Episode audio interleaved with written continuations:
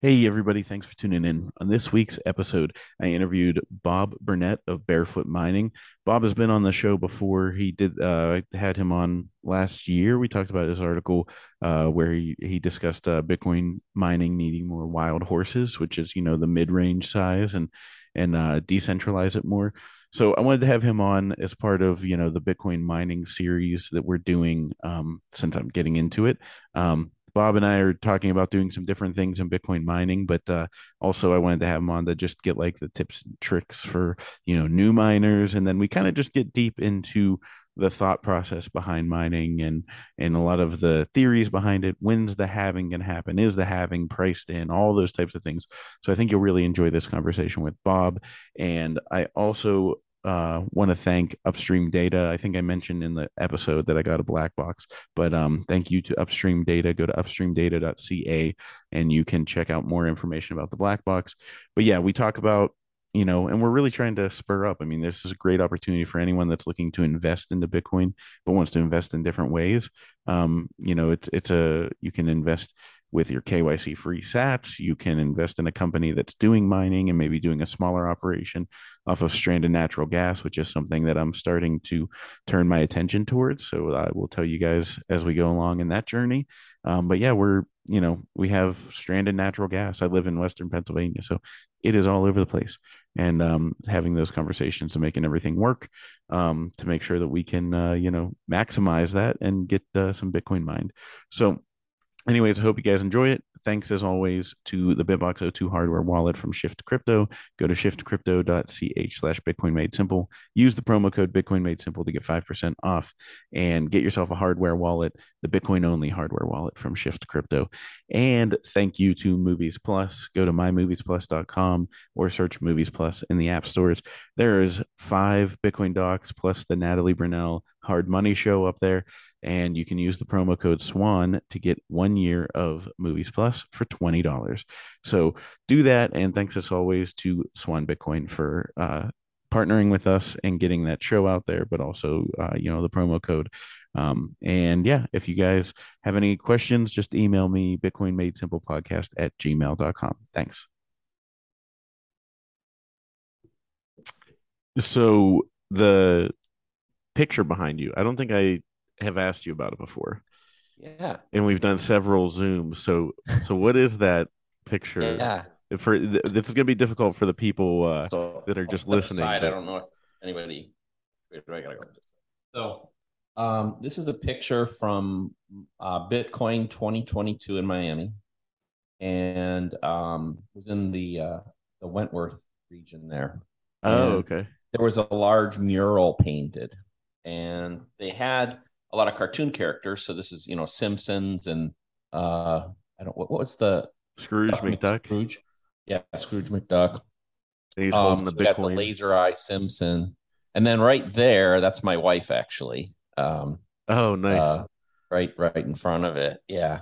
So, um, you know, she's uh, uh, she's a Bitcoiner too. Very, uh, um, very passionate Bitcoiner uh, as well, and she's Yeah. in the fitness fitness industry. Um, so uh, loves getting her picture taken. actually. So, so Especially at a Bitcoin event, right? yeah, yeah. But I just I you know, I loved the color. I loved the the bee. I loved the laser eyes, you know. Oh, yeah. No, was- that's really cool. It's funny it because now that you say it was at the conference, I'm like, oh, yeah, I remember that.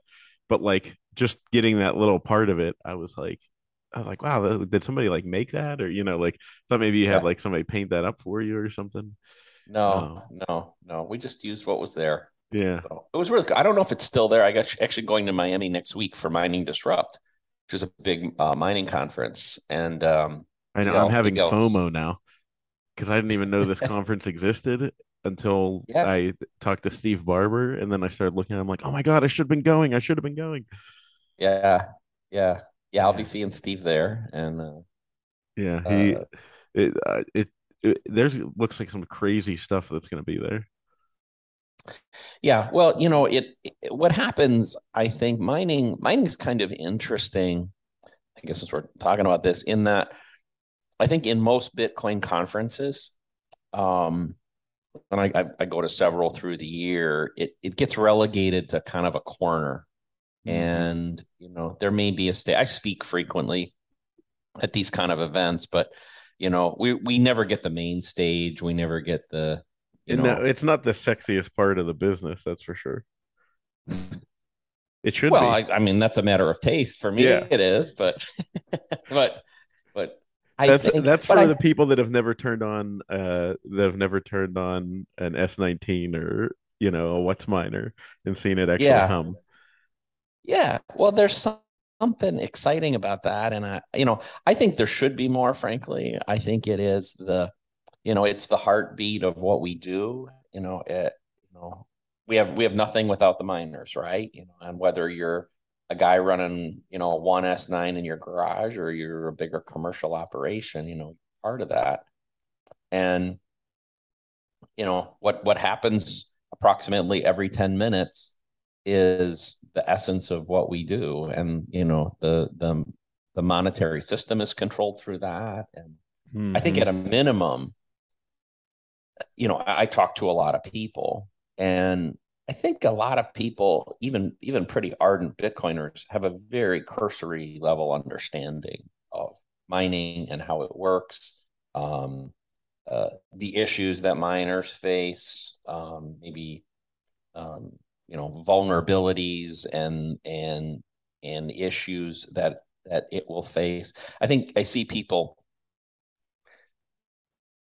spew some of the mantra like well it, it you know it's important because it stabilizes the grid or it, you know i, I think mm. a lot of mm. times there's a lot of people talking about things they really don't understand and and i'm finding that out myself because there was a lot of basically boilerplate statements that i said beforehand and now here i am you know like three months into bitcoin mining and and talking i think like 50% of my podcasts over the last quarter have been basically mining focused. And yeah. I'm like, man, I didn't really know what I was talking about. Like, and I, I, it's gonna be a long time before I know what I'm talking about.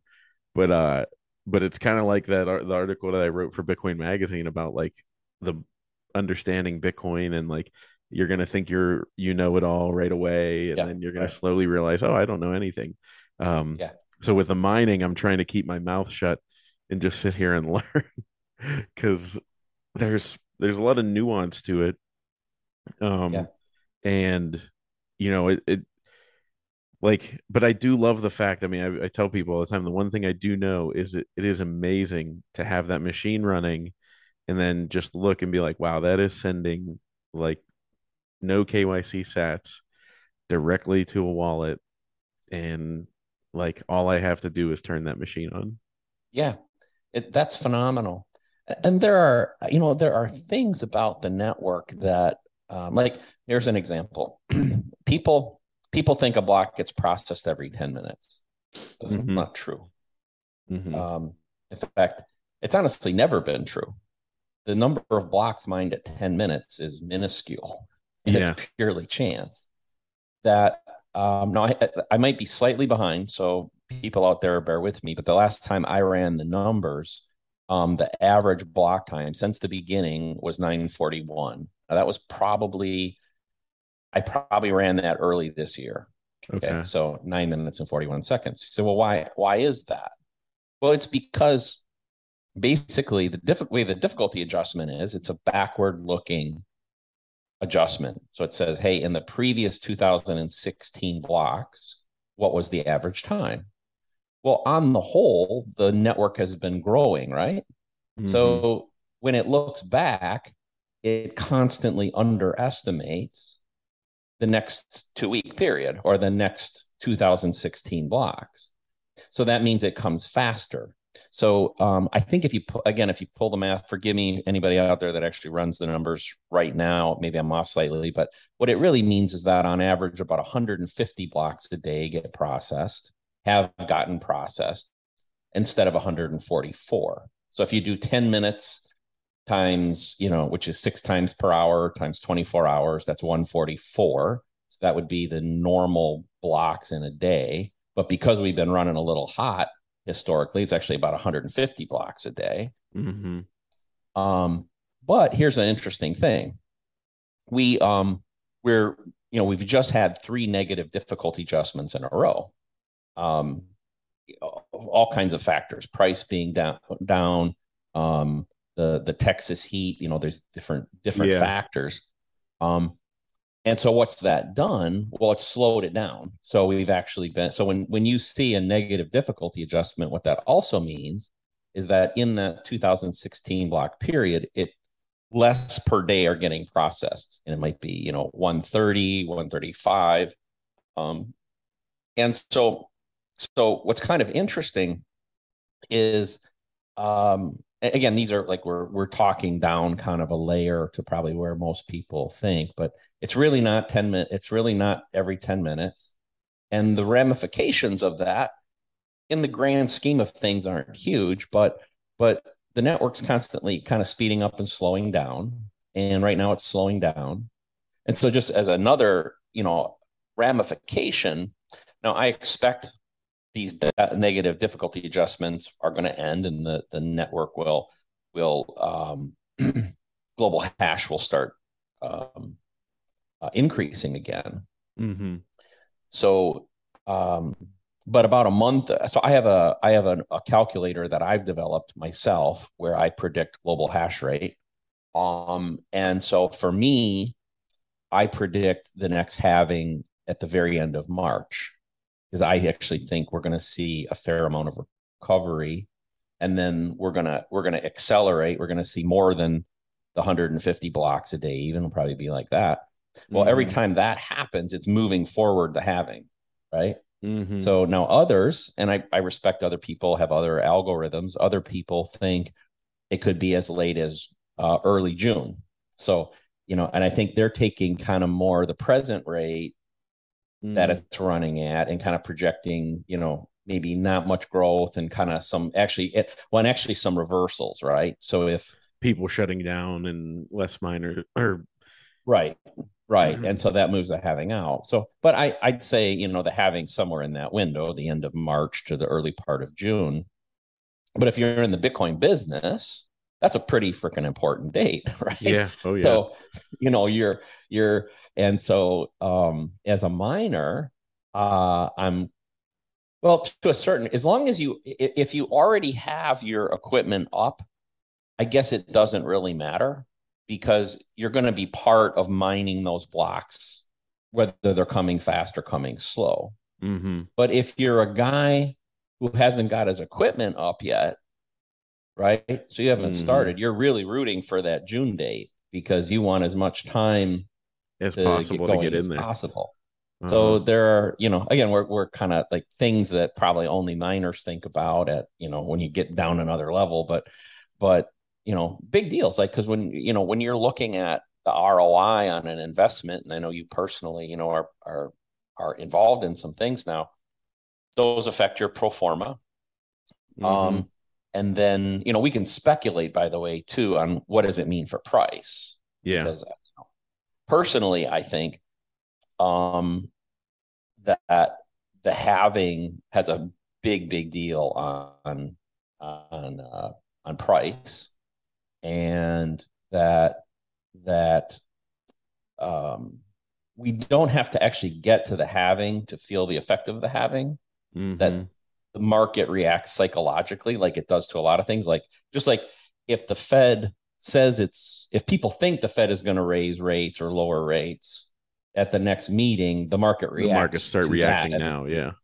yeah so we live in this world where people you know what is that you know uh, uh buy the news or how does it work Yeah. Yeah, uh, uh, buy the rumor, sell the news.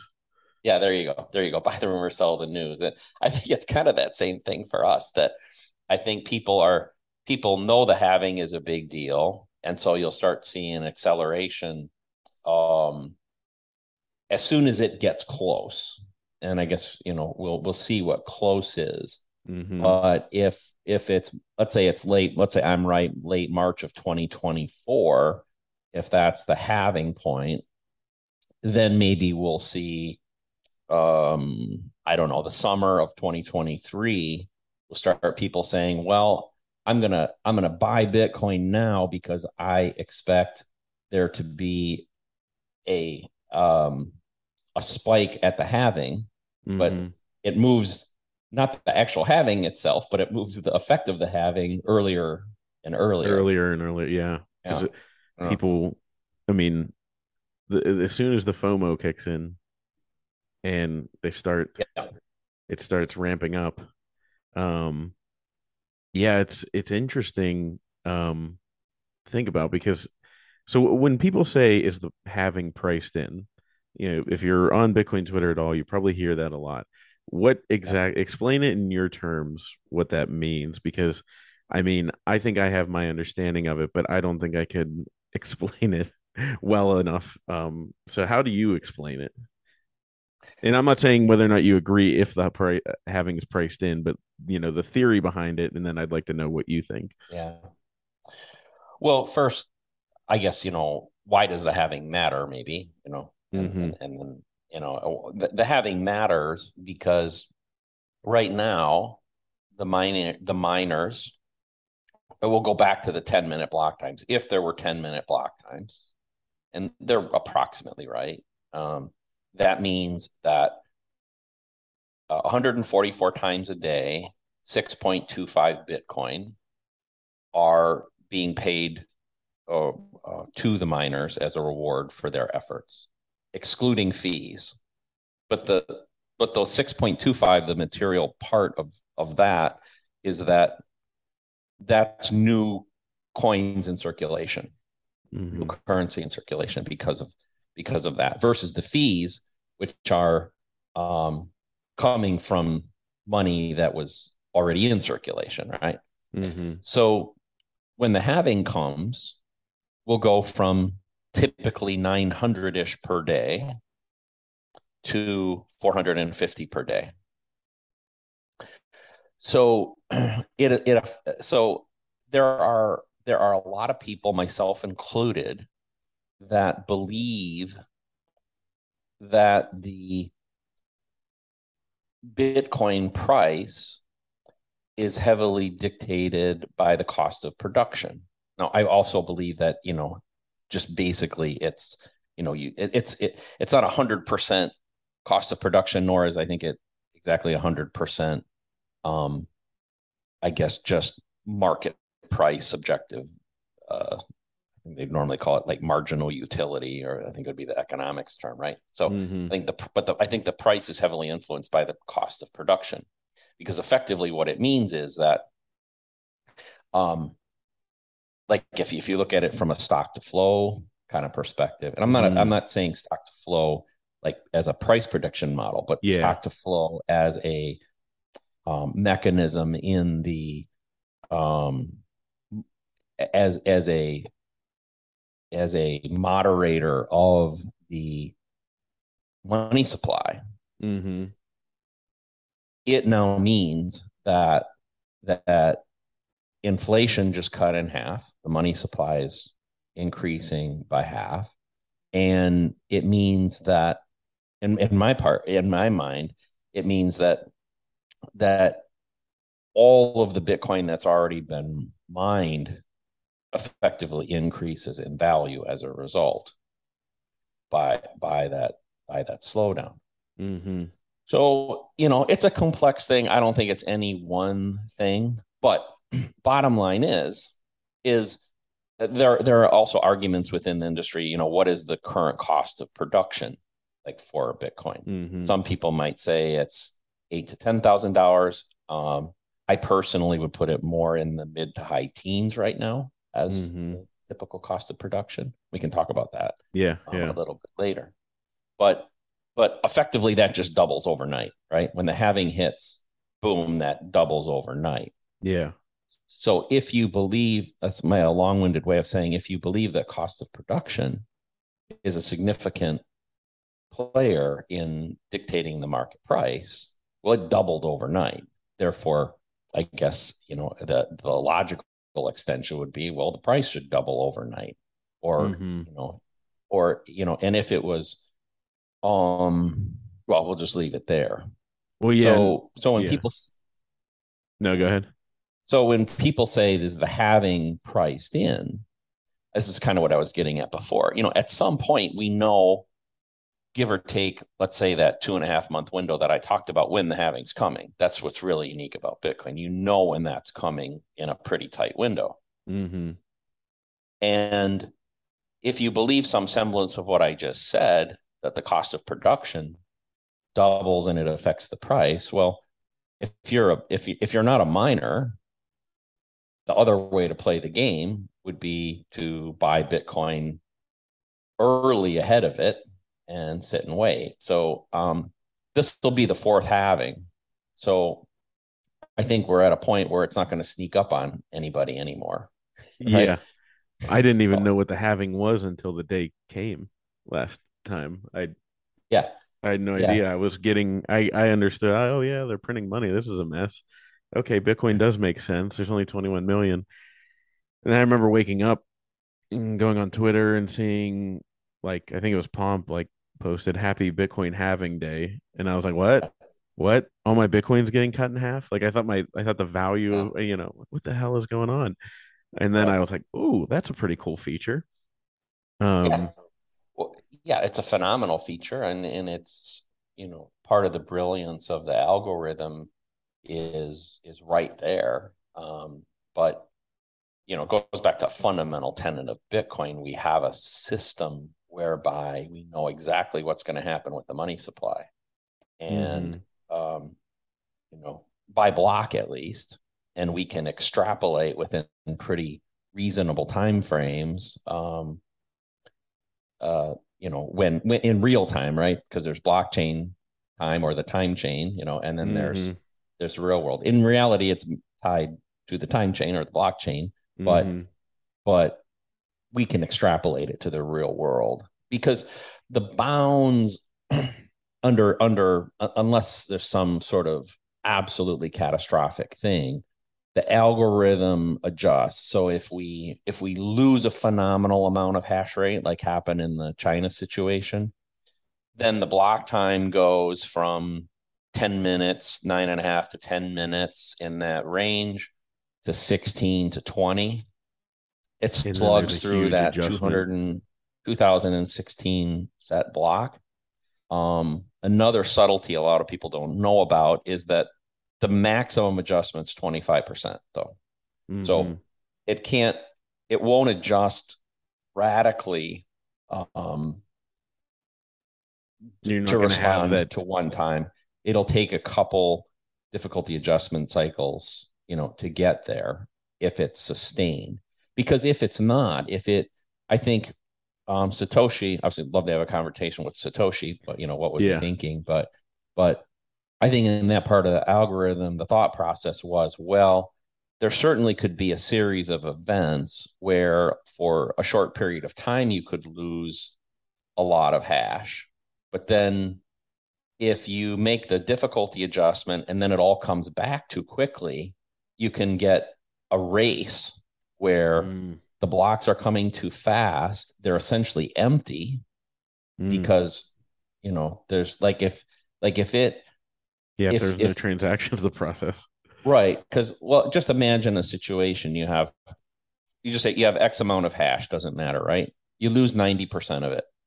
Now, um, you slug through and you get through, uh, you make the difficulty adjustment, but you, you decrease by a factor of uh, nine, right? Mm-hmm. And, and so make it that much easier. And then boom, all the all the hash comes back online because maybe it was just ERCOT was out or you know so, something like that, and now it's back. And now what happens is the blocks instead of coming every 10 minutes are coming every minute and a half. Well, there's not enough transactions to fill those blocks. And so the money supply is being increased and um, nothing's happening, right? I mean, this mm-hmm. we're we're we're about proof of work. But I think a component of that part of the work part that Kissing talked about is transactions are getting added to the to the chain and and that's not happening because mm. if that ha- that so let's say that happens then in that situation then you revert uh, then you'd adjust back to the 10 minutes right mm-hmm. um and that might happen in four or five days instead of you know, in two weeks. So the good news is it wouldn't last forever, but the 25% adjustment um, helps a little Helps bit mitigate in, that. in that situation. Now there's a I wrote an article in February for Bitcoin Magazine. You and I may have even talked about it in a different one called Satoshi's Heel, which is if you so, get man. into the really gory details of this, um, there are there are some vulnerabilities that the network has to watch out for, where um, so anybody that's interested in it, uh, Bitcoin Magazine, search my name and and uh, uh, Satoshi's heel, and you'll find the article if you if you really want to get into. I'll post numbers. it but it goes something too. like you know, yeah, yeah, thanks. Um, but it goes something like this: Imagine a world where the mining network got super centralized. Um, let's say there's let's say there's 40 sites in the world most of them in a place like texas or a, a given location you know a given kind of geographic proximity and they represent 99% of the hash now um some event this could be a natural disaster. It could be a government takeover. It could be an act of terrorism. There's a variety of different scenarios. Knocks all of that out at once. And it does it right before or right after a difficulty adjustment. But I, okay. Mhm. So, meaning that basically you're 2016 blocks away from creating an adjustment and you you've just lost 99% of the hash so instead of 10 minute block times you're going to have like or i'm going off the top of my head it's in the article but let's just say for argument's sake 18 hour block times Mhm. and let's also say that the the what I call the rabbits, know, the small, medium sized guys and the horses, they've already been essentially put out of business, right? There's there's Mhm. nobody else out there. Well, there's not even a little bit of of hash to come back and fill the gap. So what happens is those 2016 blocks, instead of taking two weeks, approach a year to get through Hmm. and no transactions are being processed and added to the chain in that time. And so if you then think through, well, um, you know, what happens with exchanges? It means, you know, people can't get money off of exchanges. Another reason not that Mhm. money on your exchange, right? But Yeah. um, you know, you could have money on exchanges. You can't close a lightning channel. You can't um obviously you and I, if if if I wanted to buy your car, Cory, you and I, you know, couldn't- might have would- to wait forever to To get the for that to go confirmation. through. And I think it's not that the network was failing. I mean, all the all the same um the integrity would be there, the the, the transactions would be occurring, they'd just be occurring so slowly. And if um if as a network the world was counting on Bitcoin as a base layer, uh, monetary Mhm. system, or it was a global reserve asset, or things like that, then that would be obviously it would just kill the world. Uh, Economy. economy, right? Everything. yeah. So I bring this up. Um, I think it's a highly, highly improbable situation. Like hmm it's Yeah. it's uh you know it's up there with a spun a sunspot you know taking us out or an asteroid hitting the earth or something like that but it's non-zero but it's a non-zero chance of happening. And so i i wrote the article and i even talk about it now just because it's entirely preventable. All, all we have to do is have just a little bit this is in the article too but basically my calculation says if we just have like 15% of the hash um ideally 30 but 50, even 15% of the hash in the hands of the rabbits and the horses and the plebs and the you know folks out there Mhm. we're fine you know it, it the, the network it would suck for a difficulty adjustment or two but those Mhm. difficulty adjustments maybe instead of being two weeks might take 30 days you know, um, we'd get through it, I guess. But yeah, we'd but, adjust and and uh, and that's so the healing is all from the the 25% uh limit you're suggesting no actually it starts working. In that case it works against you. Yeah yeah that makes sense. Because the hash isn't coming back. So it's probably a scenario. Satoshi I, that's why i'd love to talk to him among other things but i'd like to say hey did you think about this one? You have this mm-hmm. scenario. Yeah did you and play this I, one out?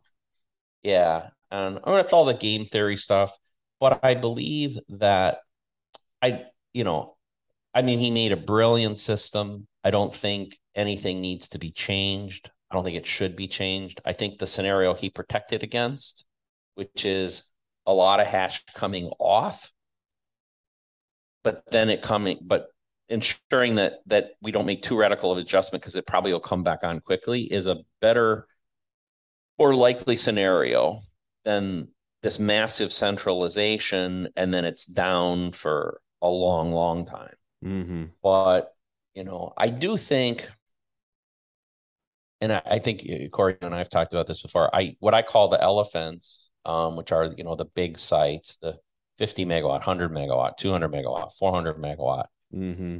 it's okay if there's a few of those sites out there uh, it's still not what i would do um, but you know the companies doing them have the right to do it and um, in individually or a handful of them, they don't they don't matter much, you know, if they represent. But I but I one of the reasons I call them elephants is while they're big and powerful, um, they're also easy to hunt.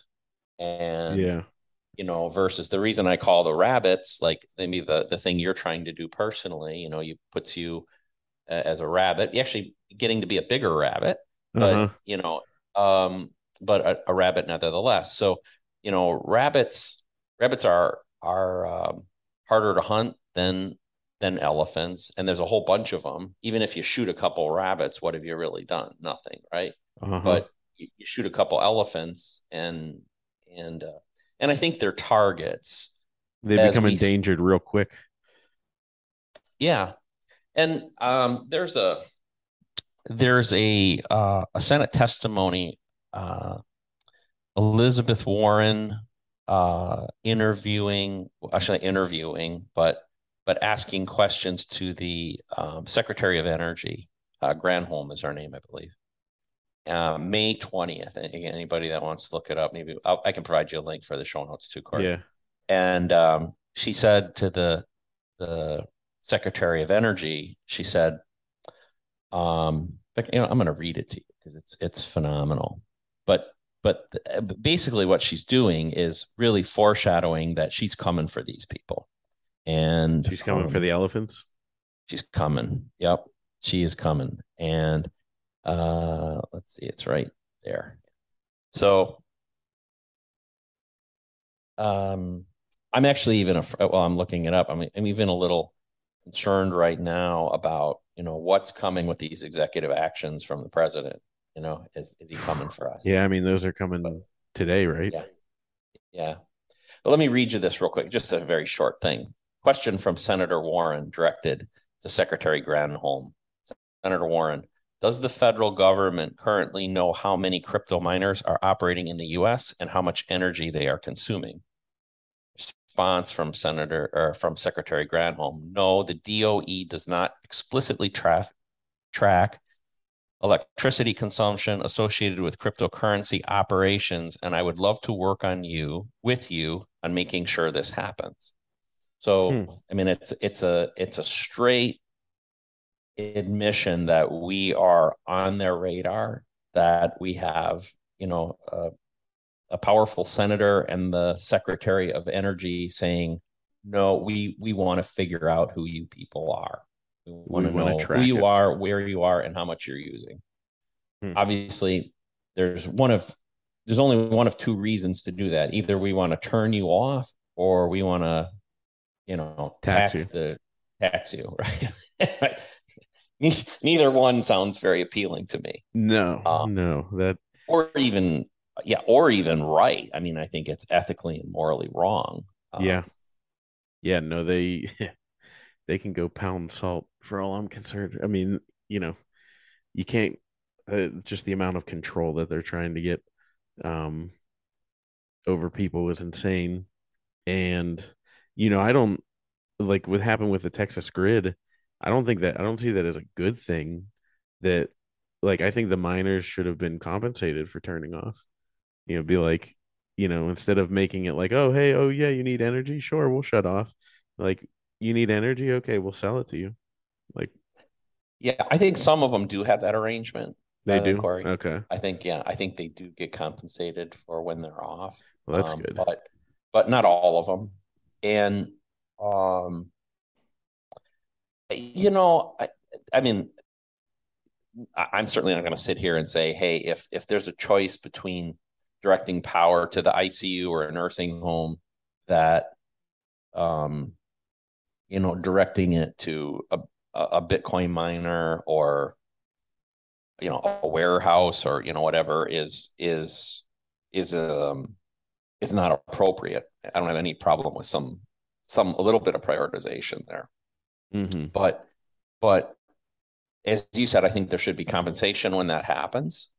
And what I really am afraid of though is when people like Elizabeth Warren start making lists, and we won't have to go down it, but but just think about in history what happens when governments start making lists of people. Yeah, you know, and Doesn't end well. Yeah, it just doesn't end well, right? I mean we we've seen that with everything with COVID, and you know, I mean there was a I saw a video of a woman, old older lady who was vaccinated, unable to to get into Canada because she didn't have the app to scan the QR code. So she had to quarantine for 14 days just because she Yeah. didn't have the scannable barcode that they eventually want to tattoo onto your body, I'm sure. You know, Oh yeah, yeah, we know that's coming. it's yeah, that that is the part that scares me a little bit. Um, but ultimately, I think the United States is set up in a way to hopefully um, preserve that. Uh, you know, with Yeah. the jurisdictional arbitrage, and you know, if they Well, if they become a mess in one place, go somewhere else. yeah, I think that that's uh, the preserving the integrity of of state rights. You know, has never been more important. Um, Mhm. and I believe that power is a big deal. There was a an EPA ruling last month, or not an EPA rule, Supreme Court ruling on um, this. It was a, a case, state of West Virginia against the EPA, and it didn't get a lot of publicity, but I'm not sure why. But basically, the the EPA was trying to come in to West Virginia and dictate standards about power production and and clean air standards and things like that and and and the state of West Virginia challenged it and said no we have the right to make our own decisions about what you know What? Yeah, you know what what pow- how we're going to produce power and what the standards are and they won thank god because if they hadn't won that would have set a big bad case. precedent. It would set a bad precedent that no the, the federal government can come in because it, it related around coal plants right Mm-hmm. and you can dictate you know yourself whether that's good or bad i'm not making a statement on that what i'm making a statement on is that i think individual states should have the right to determine what means of power production are appropriate for their state Mm-hmm. um, and what safeguards, you know, where, you know, what standards make something clean or dir- dirty. Because, you know, it comes, you may have heard this on it, if you extend that same thing kind of to an international level. To for for, for Western countries who have a certain standard of living to go to um, a third world country who's just trying to bring its people up and say, well, you can't produce, you have to produce power with solar and wind, let's say. and you can't use any of these fossil fuels. Um, when those are much more efficient means of providing energy to their people. Mm-hmm. Um, that's a pretty big moral judgment. I mean, you know, that I, I, I believe, and, and I'm sure they will believe as a sovereign country that no, we're going to make that decision ourselves. And if the carbon footprint increases because of it, or we have to live with a certain um, level of air quality or, you know, whatever, well, hell, we they have people burning wood in their backyard for you know for heat for for heat and to cook their meals. So mm-hmm. you know this is an improvement. You can't force us to these less efficient, higher capital expense forms of energy production. Mm-hmm. And I think that same thing extends to the states. Like that's you know the unique construction of the United States is that same argument applies. I believe Across, at the yeah. state level and you know and um and then at an individual level for the government to track so you know you you're a miner now so mm-hmm. um now if you're off part of the reason i'm a big advocate of off grid is because of some of the things we're talking about mm-hmm. but let's say you're a home miner on grid well do how would you feel if the government at, at, stage one comes and says, "Well, you know what, you you're consuming um, ten thousand kilowatt hours uh, per month doing Bitcoin mining, and three thousand kilowatt hours doing everything else. We're gonna we're gonna charge you two x the rate on the ten thousand that we would on the 3,000. because because we've determined that that is a abuse of the system and it provides no good. Well, you know, next year they might decide Christmas tree lights should fall in the same category. Mm-hmm. And then mm-hmm. microwave ovens and then pool heaters, soldering irons. Like, like where where's the hot line? water you tanks? Know? You know, yeah, yeah, hot water heater is a great example. If you Furnaces, don't, you don't need, yeah, yeah, where so get who, your government sponsored blankets, you know. Right, right. So I think you can't. Yeah, so that's that's the scary shit. That's why that's why I get passionate about it. Um, there's a new organization that I've endorsed, and I'm on the board of advisors called uh, uh, Satoshi Action Fund, uh, led by Dennis Porter. I was on a meeting yesterday with a lot of other, you know, um, people passionate about this from other mining companies like like Bitfarms and um, you know people with government lobby backgrounds, people like uh, Foss and uh, Greg Foss and and uh, Lawrence Lepard. Um, you know, but we're all we're all trying to fight this, mm-hmm. and and I think the way I'll the way I say it is, I think what we have to do is you don't want the fight to be I'll say this to all of you because all the people listening, because you, you you'll end up in a fight at some point with somebody about this, right? About mm-hmm. boiling the oceans, and I think stay away from trying to argue about whether or not proof of work is better than proof of stake, whether or not Bitcoin uses too much energy or not, and and make the argument about right to use the outlet in your house or your business as you see fit. You know do you do you want somebody else to decide what the appropriate use of that energy is? And and um, if you're if you're arguing with somebody that believes that a central authority should have that right then you're going to lose the argument you're not going to lose the argument but you're never going to you're not going to make any headway them. if you can convince them that hey this thing could go anywhere you know are, are you part of you know, like is I know in certain areas of the country, like there's always that that neighborhood that has all the Christmas tree lights. Like, you yeah. know, if you take your kids for the ride, like, you know, okay, well, you know, you you may find that really cool. And I, you know, I have young grandkids now. To take them on a ride through that, that's exciting. Like, you know, mm-hmm. so so how do you measure the value of that memory and that experience for them against the electricity consumption. I, I'm not capable of that. Um, and as you said, do we do any of us need hot water for our shower? Nope. Nope. We're we're all perfectly fine without it, right? Yeah. In fact, you could probably even argue there's health benefits of taking that cold shower. Uh-huh. But but um, you know, if if you're willing to say that that not using the electricity to do that or energy, some of them are gas eaters, but but not using that energy to do that is the best thing because it stops global warming or it does whatever. Um, you know, I guess good luck to you, but we're you, you know, me and that person are never going to agree. And where does it stop? You know, like you mentioned, you know, prioritizing energy towards, you know, nursing homes and stuff. So what when if the government can dictate what you plug it what you plug into a wall, um, then they could come and say, Hey, I know your parents are using that life support, but we got to pull the plug.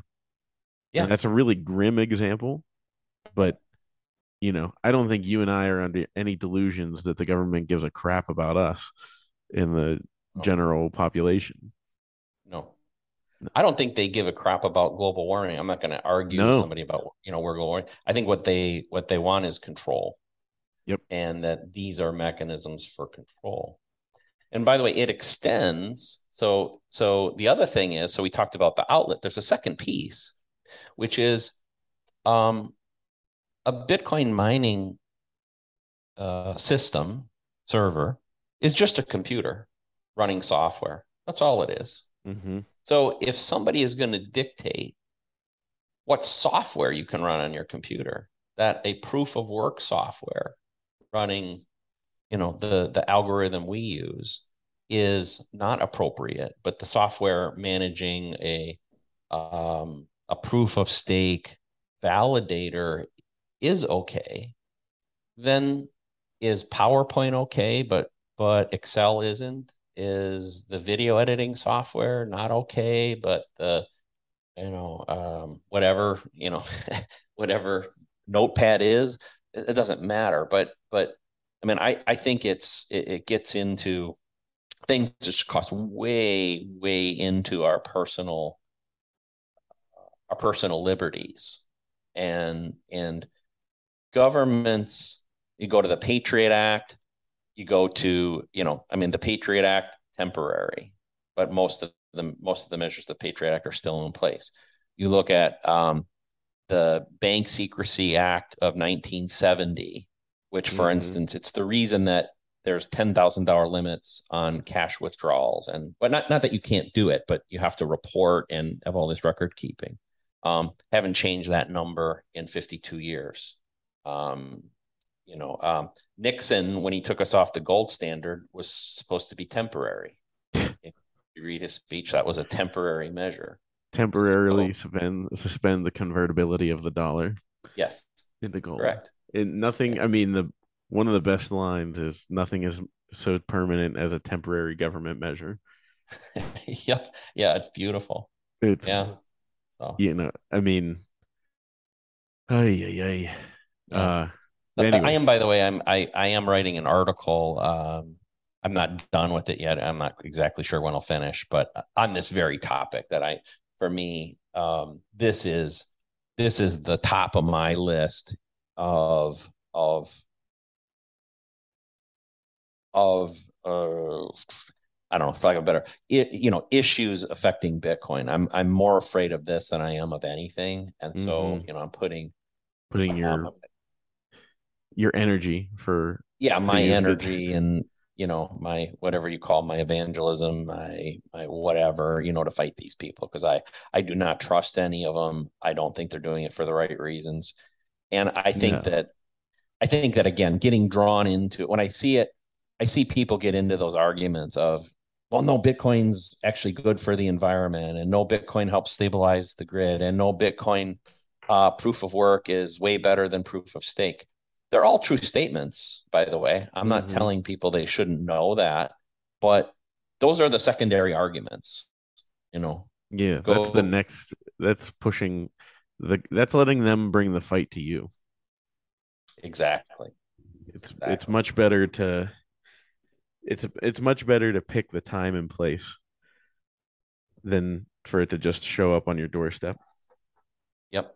Um, well, hopefully it continues to stay free. I don't doubt that they're as they as this goes on, they'll kick and scream and make it a mess and try and um, they're like children. Like they just if they can't get their way, they just flip out, lose their mind. Um, you know, children are better behaved uh, than than them. yeah, well said. Yeah. Uh, well, I'm curious. I wanted to ask you about. So, like, we kind of talked about it, but like, will hash rate meet the price? Because, or and how much does that dictate where the price bottom is? Because when I bought my miner, uh, it was gonna uh, at 11 cents a kilowatt. It was gonna make a profit of like two hundred and seventy dollars a month. Um, currently, I think last month it made a profit of like 20 bucks. Um, so you know we're getting close to that that number. Um, and now at the same time, you know, I'm a hodler, so I'm not converting it into cash. Um, yeah. so it's just kind of opened some theories in my, or maybe let me experience theories firsthand where I'm like, you know, if you're hodling, then this should actually drive the price up. And miners selling coins at the top might actually do the opposite. So it like sets the bottom, maybe it sets the top too, because you're like, hey, we were, you know, we have some huge, you know, expenses to pay off. I don't know. I'm just curious. Yeah. Yeah. Well, interestingly, I think um, we talk about the public miners for a minute. Not all of them, but but some of them were forced to sell at the bottom. Uh-huh. And and so um, I'm not being critical of anybody, like I said, but I you know it's always been a concern of mine that this would happen mm-hmm. because in in in in June it was core that had roughly 8,000 Bitcoin coming into the month and left the month with a thousand. And I'm not saying specific to core, we'll just say this in general. Some of the some of the mining companies have um, they've leveraged their their mining equipment for loans. Mm. So it has somewhat of the same effect as people that have bought Bitcoin on margin you know um, yeah, those loans need serviced those loans need to be serviced and so if if the let's say they bought mining equipment using leverage last fall early winter when prices were very high um then you know and maybe they got a 50% loan to value ratio mm-hmm. 30% loan to value ratio, you know, that that they had on it. But then um you know, we go from 60,000 to 20,000 and they've lost, you know, and the, the the mining equipment fell at least in parallel with it. Well, um, they got a big problem, right? You know, mm-hmm. now they mm-hmm. don't have enough um enough money that loan to value ratio. Some of them also had made commitments, long term commitments to buy mining equipment back in those time frames and locked in prices. Nor and normally they're buying way less than the than the plebs, right? Mm-hmm. Well, that may have shifted a little bit here, where they were on a long term contract, something they locked into, and they have to buy X number every month, right? They're coming by contract. They were they thinking that the price the was going to keep pumping, so they're yeah they're getting a discount. Yeah, and now you know that bill is coming. Now they're not really getting positive returns on their mining revenue, and you know they do what every anybody else did. Well, you got a sick, you know. I, I'm not just the way that they're organized um, and and if what they haven't done in terms of treasury management have done things like you know bought some um uh puts you know got some puts or you know got some downside hedging mm-hmm. um which you know I, to, to my knowledge few of them have done. But anyway, that's the, the, the bottom line is is they have to pay, right? You know, and so you end up with a, a group like Core, which I'm sure didn't want to sell 7,000 Bitcoin, but had to sell 7,000 Bitcoin. And, you know, happening in parallel with Luna and Celsius and Voyager. And now we know Tesla's out there. All yeah. that shit is happening, you know, simultaneously. And it just, um, you know, it's hard. You know, I we're not a, a huge miner. Um, we're we're pretty, you know, uh, we're bigger than I say. You know, we're bigger than small, but we're we're definitely not big enough to be big. Yeah, you know, yeah, and you know, but it, you know, you know, same as anybody else, our revenues are down. Um, we're keeping our head above water. We're still profitable, but dramatic change. Oh you know, yeah. In in our in our situation, and we have bills to pay. You know, we've we've we've had to sell a little bit. You know, mm-hmm. didn't want to, but we've had to sell a little bit. Um, however, there's opportunity too. Um, that these prices being down on the mining equipment are an opportunity. So if you can if you can come up with the cash, what a great time to buy. Oh, I know. I know. That's you know, that's something we've talked about. We're like, hey, this is a great time to go out there and pitch around and say, hey, uh, yeah, if you want to put um, some money to Bitcoin mining, this is probably the time to do it. Um, because I mean, when I bought my Whatsminer, I think I got it for eighty eight hundred, mm-hmm. and that was with that was through Kaboomracks, and it like they're relatively. I mean, it's not a huge discount, but they're relatively just like slightly cheaper than what you could find if you're just googling around. Um, but I remember I think they were going for like ninety five hundred at the time. Um, you know what? Last December, November, they were probably closer to fifteen thousand, right? Like yeah. a hundred terahash machine was probably like 13, 14 grand. Now you can get it for like five grand. Probably even less, yeah. And so it's just it, I want I'm curious. I mean, it works for me because I bought it with Bitcoin. So like I look at it as I was like, oh, like it actually I got a better deal because yeah. I would have had to sell more Bitcoin now than I did at up at the higher price. Um, but you know, whenever you have expenses in fiat, um, and every you know, not everything's in Bitcoin, that that could be a problem. Um, yeah, and uh, yeah, I, I could see that. I mean, right now it feels like uh, like mining feels like I was like, oh, I just bought a really expensive DCA machine. Like, uh, like oh, it's my dollar cost average, you know yeah. with like a 20% discount or something like that which still is good. Um yeah. you know granted it feels like it's a lot further off um of a ROI but I'm not you know yeah. as concerned with that. I I knew I was getting into and and I also know like you know we're what year and a half oh well like 18 19 months yeah. away from the halving you know so uh it's like hurry up and stack as much as you can now because look out.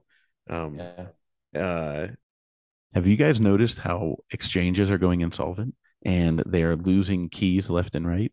I've noticed and that's why i have a BitBox02 hardware wallet. And that's why i recommend that you get a BitBox02 hardware wallet.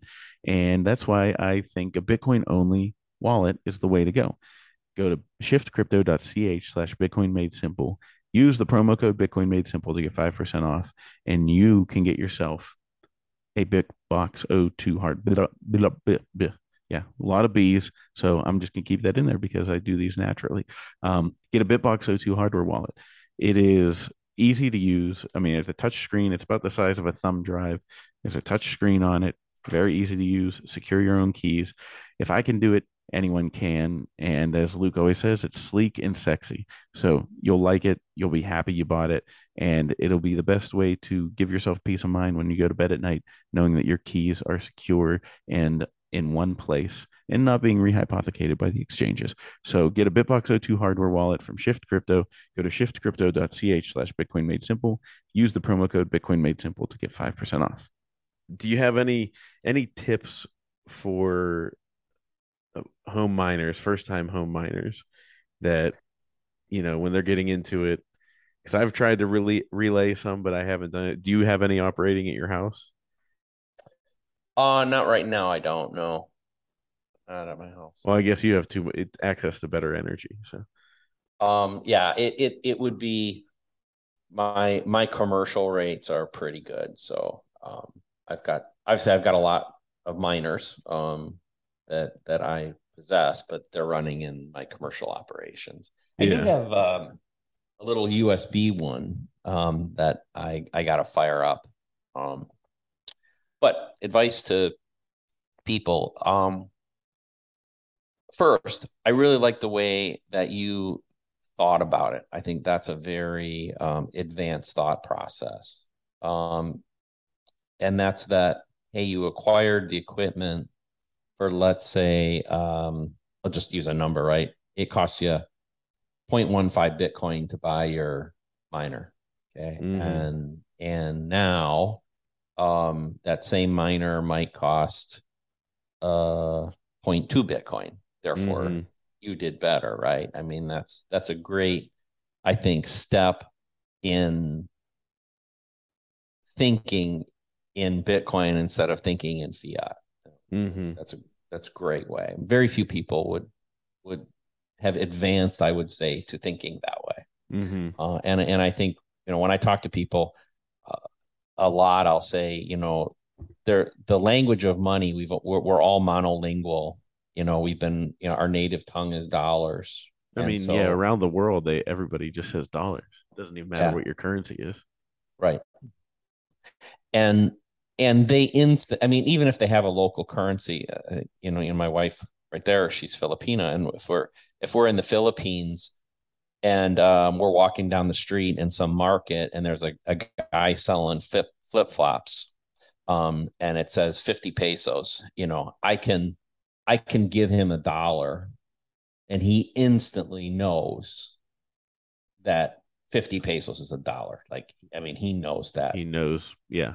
And and, and so and he'll accept the dollar so so the the language of value and wealth in the world is dollars and so I think, you know, where I am, I think where you are, um, you know, those of us that have been around a while, we start we start learning the second language of money.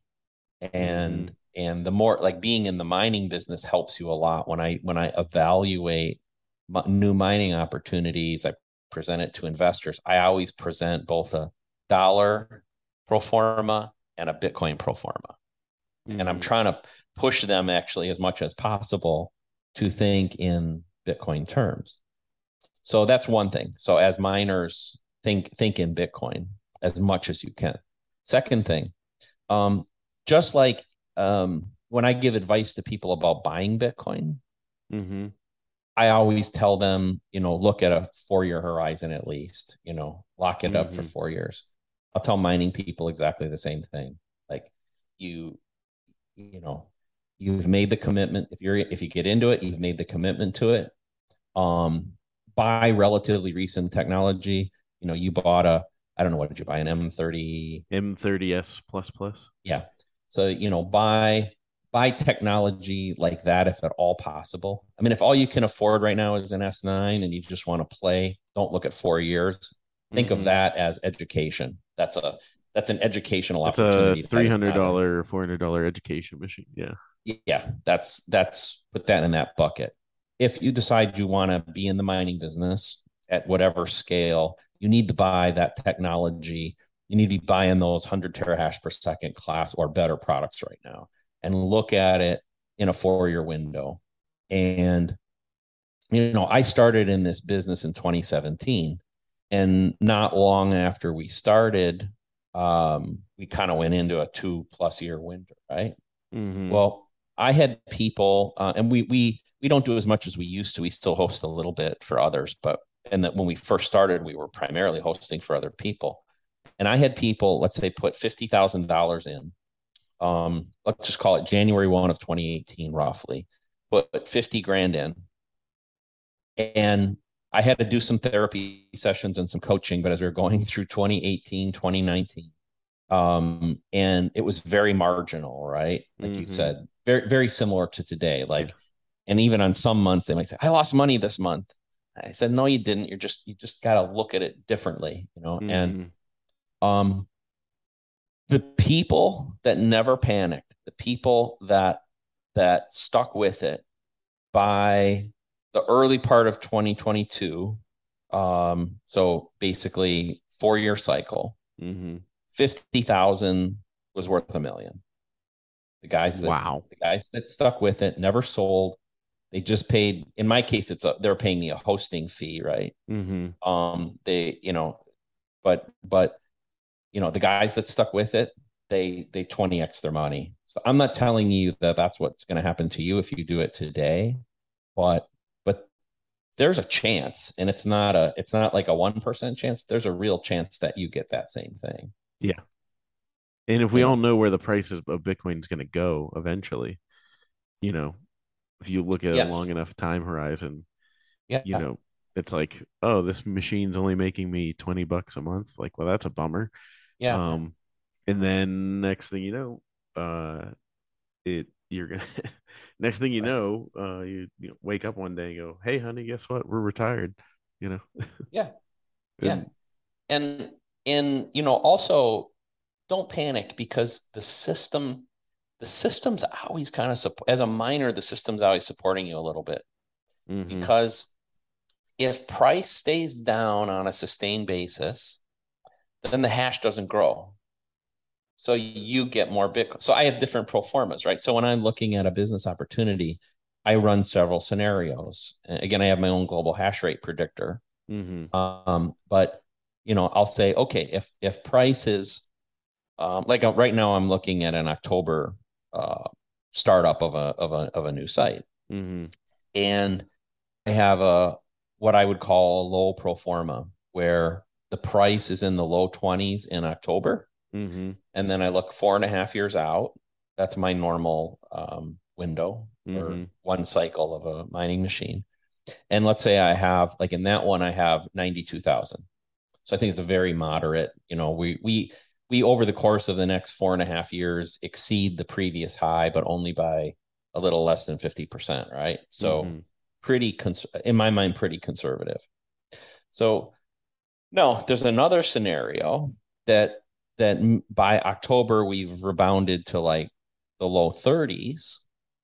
And at the end of 2027, um, the price is at like 262, I think is the way that model works. What's interesting though is that the first, and there's one in the middle, the first model generates significantly more gross Bitcoin. Because the the we, at that price band over that time period less hash global rate, hash yeah. rate comes in. And because every machine i own if i run it over that time period we'll just take it it's not that big obviously it's not that huge operation but let's say let's say that operation in october represents 1% of the world's hash power well i'm going to get 1% of the world's um, Bitcoin. Bitcoin mined in that month. And then I expect it to grow, but it's going to slowly decline as time goes by. And we're going to have the halving in that cycle. But at the end, at, in 2027, at the at the end of the cycle, when we decommission or expect to decommission the machine, um, the global hash rate is lower. Therefore, we still own a larger percentage of the world's hash rate in 2027. Hmm but it's it's at 92,000, right? But in the second scenario, the high scenario I talked about, you know, again, we started about 1%. Mm-hmm. Starting point's the same, but at the end, we possess, I, am going off the top of my head. So, but it, I think it's something like half, half as much hash as we would in the, in the first scenario, but the price is three times better. So mm-hmm. it's still, it's still better the high the high scenario is still better than the low scenario but the low scenario is not as bad as you think it is yeah you end up with more bitcoin because you end up with more bitcoin right And if you're So- looking on the long time horizon, that's that's always better. Yeah. Yeah. So the other thing that that I I'm working on uh actually I got to bring a, a mathematician on staff because I've done some of this work in the past, but the other thing about Bitcoin is my models, in all honesty, like so I it's not exactly a linear growth in price and a linear growth in um hash. I've got some variability, but it's impossible for me to predict when the downturns will be, right? So Mm-hmm. we have two endpoints and there's a, a curve upon which we get to that endpoint. Mm-hmm. Um, but the reality is going to be, I mean, anybody out there listening is going to know this by now, right? That let's say we start at 25,000 in October and we're marching toward, we'll just keep it simple, um, 100,000 in 2027. Well, we're not going to get there by growing whatever the math would be 1% per month to get there, right? Mm-hmm. price is going to go up, it's going to come down, it's going to stay down there for three months, it's going to spike, may spike up to 140, then it'll be back here, it ends at, at 100. That's the way it would really get there. Well, those troughs, I'm not talking about short spikes, but what I would call a trough, Mm-hmm. those are great opportunities because you see anybody that has an inefficient operation um, in today's world you know we've seen the s9s you know i believe largely come offline now right they're Mhm. you know they they represent at the beginning of the year 20 22% of the hash rate i don't know the exact number but it's probably 1 2% now Oh, really? it's Just really in this year? Yeah. Well, you can run the numbers. You can run the numbers. I mean, at at twenty three thousand and two hundred exahash ish sort of global hash rate, they don't look so good. Yeah. You know, no. and so, you know, somebody any any sort of commercial operation using them, um, you know, that's that's you know that's beyond it. As I said, you know, there's there's probably some plebs who want some um, non KYC Bitcoin. It's fine Mhm. and and and it's the the essentially the they're paying a premium for the bitcoin they're getting. And then there's this educational thing right? People that just want to learn and be part of it. But i think that's i think that's the s9ish class stuff now. Um so but under normal circumstances i think you you know you always have 20 to 25 percent. There's always 20 to 25% of the hash rate that's kind of older technology at higher energy prices, right? There's always going to be, and so Always that's gonna be stuff phasing flex. out. Yeah, and, and well, and it'll flex, right? Those those machines, they're off right now. If two weeks from like like if two weeks from now we rebound to let's say thirty five thousand as the Bitcoin price, we probably see five eight percent of the hash that was in those S nines get turned back on. People Mhm. dust them off, they put them on. Um, um, but what'll happen is the big commercial guys um, have probably started decommissioning. So if you're a commercial miner, you you start boxing those up. You're you're trying to sell them back into the market, um, and you're plugging in, and and you've probably already plugged something else in, right? Mhm. Now, the problem with the S9s though is it because you have to re reconfigure it, right? Because the S9 is like a thousand watt uh device, and if you're gonna go put an S19 or a, a you know an M30 or something like that, now you're plugging in a three thousand ish watt thing. So Mhm. you know you you you may have had to do some rewiring, um, change your your breakers, you know, do some of that sort of stuff. Hence, you're not going to put the S9 back in, even if you had it there. Like Yeah. you, you got something better cranking there now.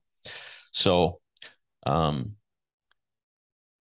yeah, So the I, am probably way off on a tangent. on what you even asked me. I don't know. I just no, no, I, I like here. So, I'm like just sitting here absorbing, thinking because there, there's just so many scenarios you have to think through as a miner, and Yeah. you know, like I would look at, you know, the ability. I'm like, oh, one of the I feel like one of the big barriers to entry is the fact that like I bought the miner and then was like, oh, I need a new outlet to plug this in. Like I don't even have an outlet that is suitable for this. Yeah. And right.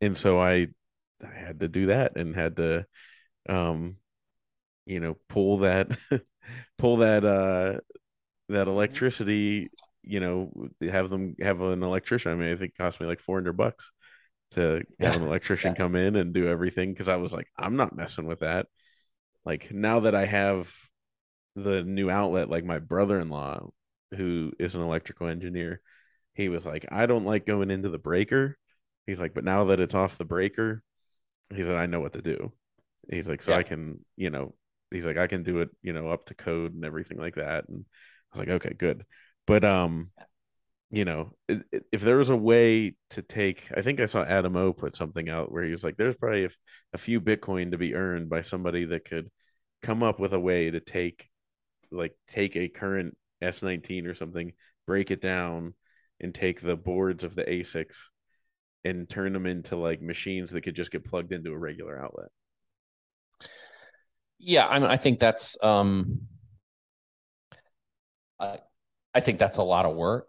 I, yeah. I, I, agree with the market need though. I I I don't think anybody's going to go through that much trouble. Um, but I I definitely agree with the market need that I think you know the market needs a home miner that can plug into a standard 110 volt outlet run off of a 10 or 15 amp circuit and not, you know, I mean that there's, you know, that will change. That'll be a game changer mm-hmm. when that mm-hmm. happens. I think that's best done as a ground up design um, instead of trying to shoehorn and and old products and an old product. But but I'm definitely in agreement with Adam uh, philosophically about what what needs to be done but you know it's no different in a lot of ways uh, i think you know Cory my background's in the personal computer industry and i started in that in 1986 mm-hmm. and in 1986 we didn't necessarily have to deal with that electrical issue but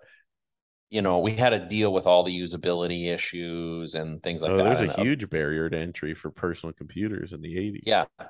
Yeah. And so if we look at the, the IBM PC, I think, was in uh, the very first, what would be considered a true PC, was introduced in '84, um, and uh, you know, it took really the the introduction of Windows 3.1, which would have been 93, I believe,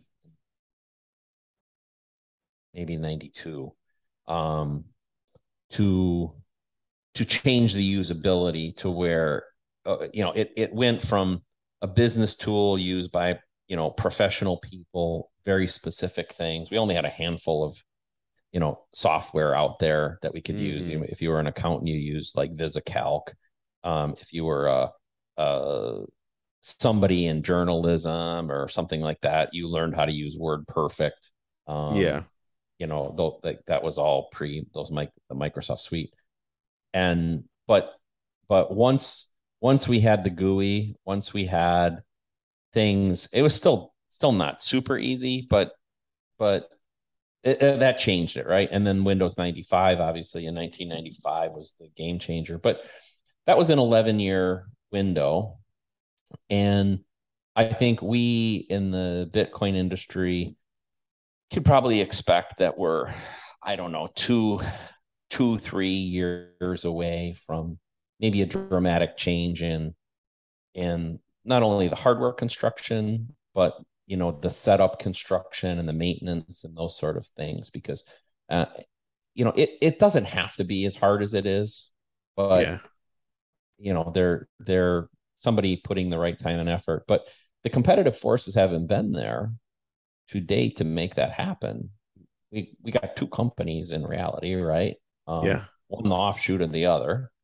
And uh, um, which one's an offshoot of the other? MicroBT is an offshoot of Bitmain. Really? Yeah. I didn't know that. Yeah. There was a a falling out. Um you know, I think it goes back to the block size wars period.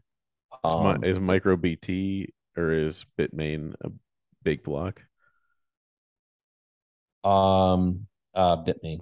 Bitmain's a big block. Bitmain was the. Um, which one do you prefer out of the two?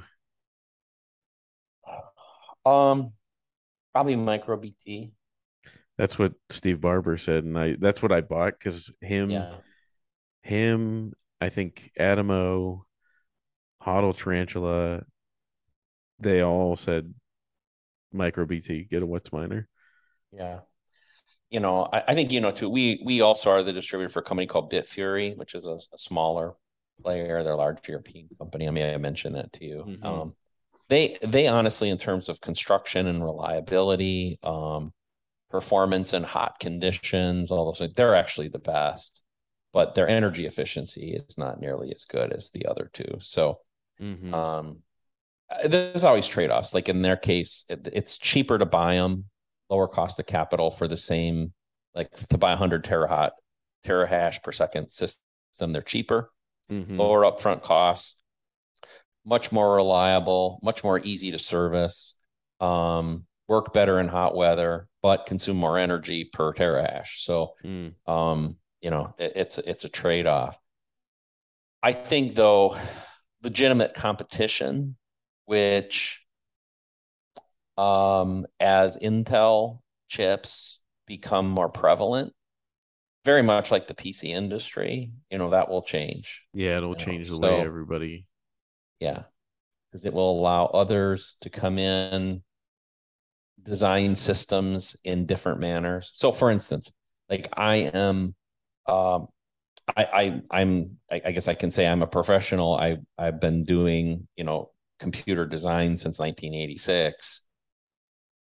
I think they're designed like crap. Um that The miners.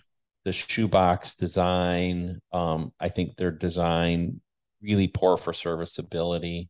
Um, you know, these it's just kind of classic monopoly behavior.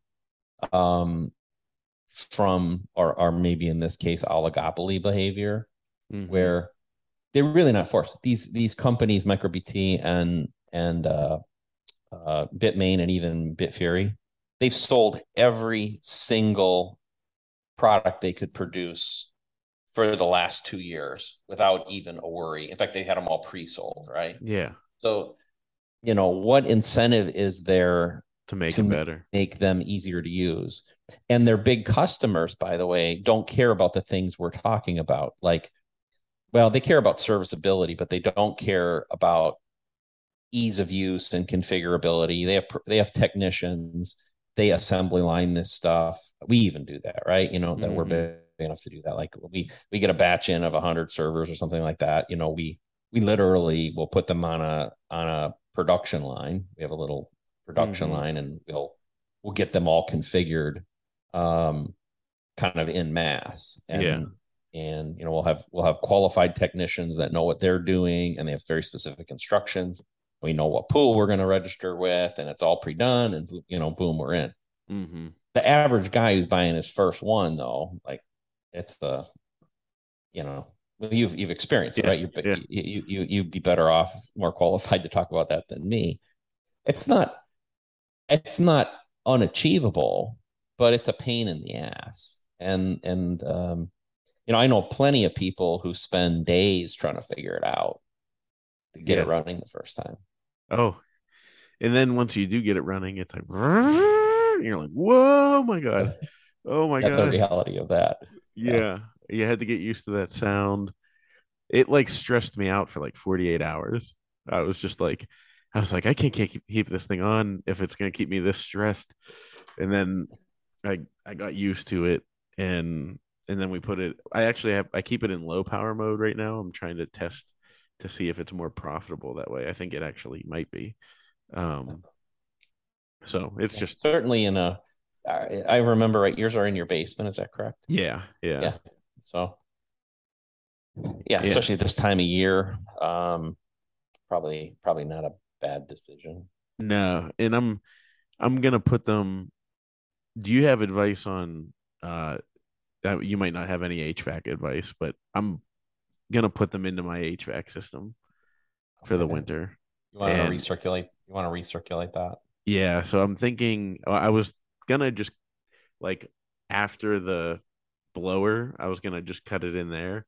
But Steve Barbour was like, uh, like you'll be fighting Yeah. the air pressure. He said you probably Yep. want to cut it in the before the side. blower. Yeah.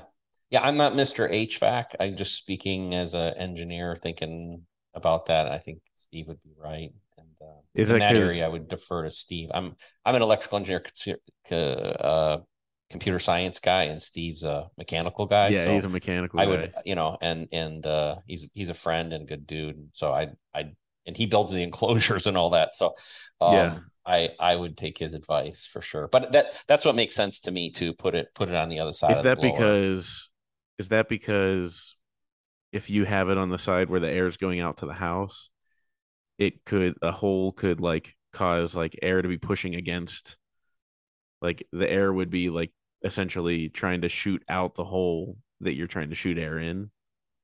Um, well, you're f- you're fighting the pressure.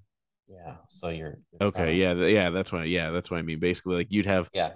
you'd have the air from your miner trying to go in, but you'd have air from the furnace shooting against it. Yeah. And you're yeah. I mean, if you think about it um as water, it might be easier to even is basically would be the same Uh. thing. Just and so like where So I'd, I'm gonna want where is to there cut lower the pressure? side. right? Where's their lower pressure? You want to be, you know, lower pressure. Okay. you Yeah, know? I think he um I'm I'm getting I have a a, a black box coming in. Oh, great. Um he said they're mainly for outside, but um you know, I'm I'm gonna I'm gonna put it in my basement for the time being, Yep. just for noise mitigation. Um and then uh and then like out where the air comes out the bottom, I think I'm just gonna duct that over to the uh duct before it goes to the blower. Um Yeah. and I told my wife, I said, this like this could severely this could significantly uh bring our uh bring our heating bill down because Yeah. like just from the one i'm like when i initially turned it on i'm like i don't know how one of these can't heat an entire house like we Um, put two on I don't, I don't know exactly how big your house is and how far you're trying to, or or how much air you're trying to, trying to uh, move, but it could. And you know that that was um, it, kind of bring it back to Bitcoin a little bit too. You know, Satoshi, his original vision. There's a couple interesting things. I've studied this. Satoshi's original vision. He he really never uses the word miner, by the way.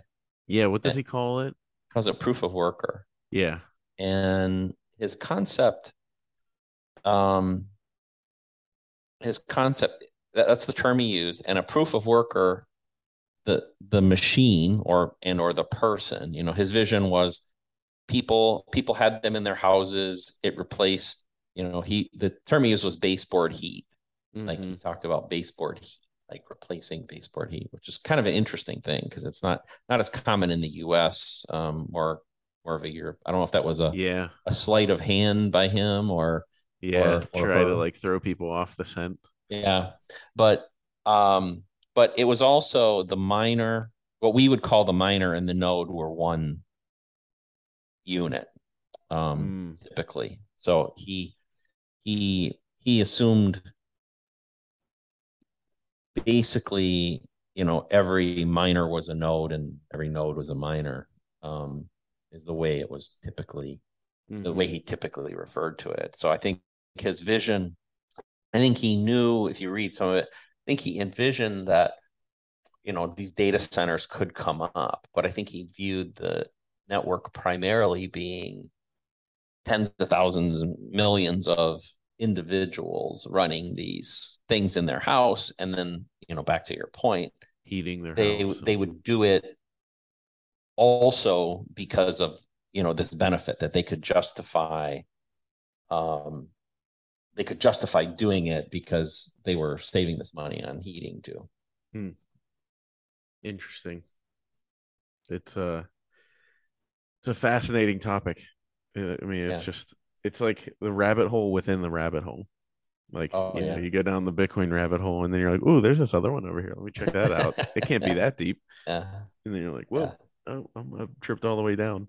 Um, well, Bob, I could keep going. I, I, but we'll have to do this again. I know we've done it before, before multiple times, but um, uh, you know, I know that the audience really appreciates the uh the Bitcoin mining insight, and like I've said before, as soon as I said, "Hey, I'm getting into Bitcoin mining and I'm going to talk about it more on the podcast," I had hundreds of messages of people saying, "Hey, I'm really eager to hear. You know, I want to like, you know, I'm thinking about it myself. You know, so Mhm. it's if this if this bumbling idiot here can get to walk it, stumble his way through it, then everybody can do it. Uh, But uh, but yeah, uh, where where could people uh, you know, learn more about what you're doing and what your company's doing and um, you uh, know, they can learn you? about um, the company, uh, Barefoot Mining at barefootmining.com. Um, there's a Twitter account uh, at Barefoot Mining, uh, which is the company account. My personal account is Boomer underscore BTC on Twitter.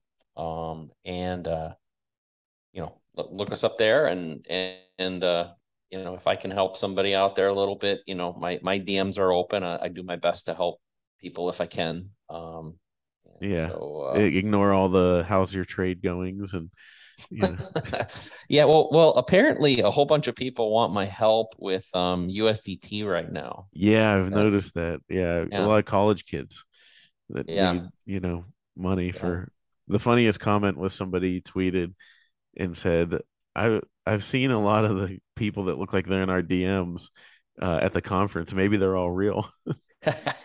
well, ironically, you can't see my my wife is Asian, so um, you know, it, it is kind of a funny thing that of of all things, like That should be the joke that that's how you married to a hot Asian lady, so um, I'm already blessed that way. So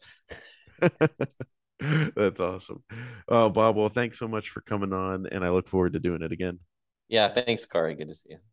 Thanks again to Bob for coming on, and thanks again to the BitBox02 hardware wallet from Shift Crypto. I will talk to you guys next time.